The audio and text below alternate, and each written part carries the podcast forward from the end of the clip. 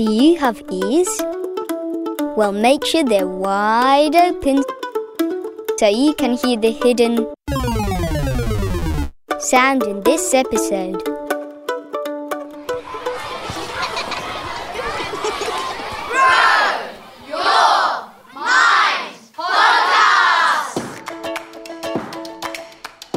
Welcome back to the Grow Your Mind podcast, a show where kids teach kids how to take care of their mental health and learn ways to be resilient.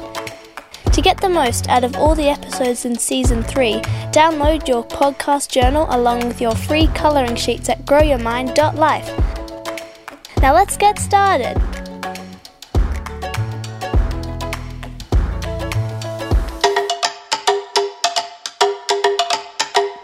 Um, being generous to me means like if someone like lends me something, but like they like trust me that like I'm gonna take good care of it. Being generous means giving someone something that they didn't think they needed, but they actually did. I think it means just being kind to everyone and helping.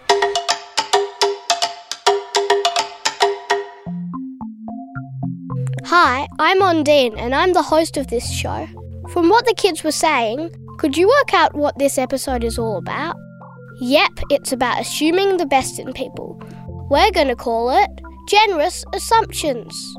But before we go on, if you've got your podcast journal handy, find the questions in there that are titled Take It to the Experts and turn to a fellow classmate, a family member, or ask yourself those questions. Ready? We'll press pause now. Excellent. Hope you got some very interesting answers. In each episode of this series, we're shining the spotlight on one part of the brain. And the star of this episode is. Well, hello. Representing your reticular activating system is the sifting sooty here, who's a master at focusing and tapping into your senses. I'm the star of the show this week because if you use me wisely, I can help you to train your ability to assume the best in people. Need an example? Picture this. Two friends are whispering and laughing.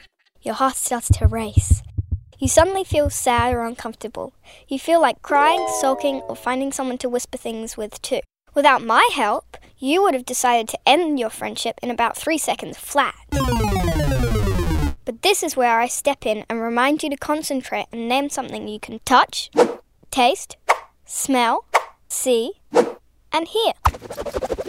And naturally, you do that straight away because you're very wise to the world of grow your mind and making good choices. And bada boom! Your focus is now on something else, like your work or that delicious snack you're going to make. Or hang on. Suddenly, you notice the teacher walking up ahead has a rip in his pants. An aha moment happens. That's what your friends were laughing at all along. See? I sharpen your senses so you can clearly focus on what is actually happening, not the story you're creating in your mind. And to really help us assume the best, I'm going to need the following character strengths, please social intelligence, curiosity, and generosity. Ooh, wait a moment. It says here press pause now and write down those three words in your journal. That was social intelligence, curiosity, and generosity, because you're going to need them later in the show. So rude. They don't even care about my feelings. They can't even say hello. Such jerks. Hey, what's up? None of your business. Well, you're kind of making it my business, muttering about jerks and all. Just back off and leave me alone. Despite your rudeness, I'm going to try really hard right now and make a very generous assumption. A what? A generous assumption. It means I'm going to assume the best. Oh, yeah? Like what? That you're angry, hurt, and upset about someone else, and it has nothing to do with me. But I've caught you at a moment where you're taking that anger out on me. Am I right? Yeah, you're right. I'm sorry, but. Remember to keep that apology butt free. Remember they talked about that in episode 2? Try again. I'm sorry for being rude and taking my anger out on you. Hey, thanks. Just wondering, Would you like to talk about it, or shall I leave you alone? Well, I'd like to know a bit more about that generous assumption thing. Like, how do you do it? I mean, Zoe and Marlo just walked past and they didn't even say hello. Now I'm about something being embarrassing when they looked at me. How do I make a generous assumption for that? Yeah, I probably should point out the difference. Sometimes people are mean on purpose. And when that happens, you need to let them know that it's not okay. So, did you speak up? Did you ask them why they didn't even say hello? I'm not brave enough for that. Quiet down now, Bert. Bert? My name's Marcel. Yeah, I know. I was actually talking to your pesky self limiting shark thoughts. And I called it Bert because that's the name I give mine. Feel free to change the name, but trust me, naming them works a treat. Ooh, fun. I might call mine Evangelista. Evangel, what now? Yeah, he was a horrible character in a book I read. Let me try it out. Quieten down, Evangelista. Evangelista it is. Whatever works for you. Now, back to generous assumptions. Here's what I do when I think there might be a misunderstanding. Step 1. Take a breath. Ask yourself if there's another way to look at the situation. So, like, maybe it wasn't me that was embarrassing, and maybe they were talking about something else? Sure, that's a good start. Step 2. Know your boundaries and be clear about them. For me, that'll probably be that friends should say hello to each other, and whispering makes me feel uncomfortable. Now, for step 3. And this can be a hard one. You have to imagine people are doing the best they can. This takes practice, but if you go around always thinking everyone's being mean on purpose and doing the wrong thing, it's going to be exhausting and make life tough. Those tips sound tough. It really be that bad if I just assumed the worst and protected myself instead? You know what? That's a question for the star of the show. Who, me?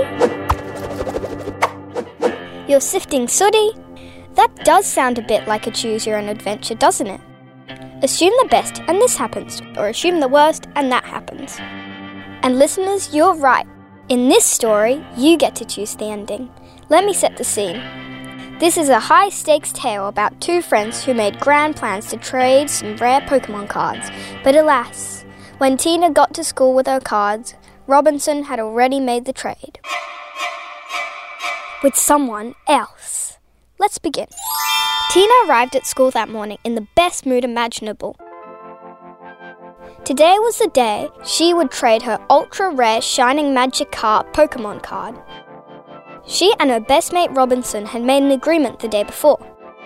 But when Tina arrived at school, Robinson had already done the deal. It appeared Tina wasn't the only one who had rare cards to trade. Listeners, here's where you get to decide. Choose path 1 if you want to assume the worst and you think Robinson is an untrustworthy friend. Or choose path 2 to harness those three strengths and uncover a different story. To access each of the paths, go back to where you press play for this episode and choose either path 1 or path 2.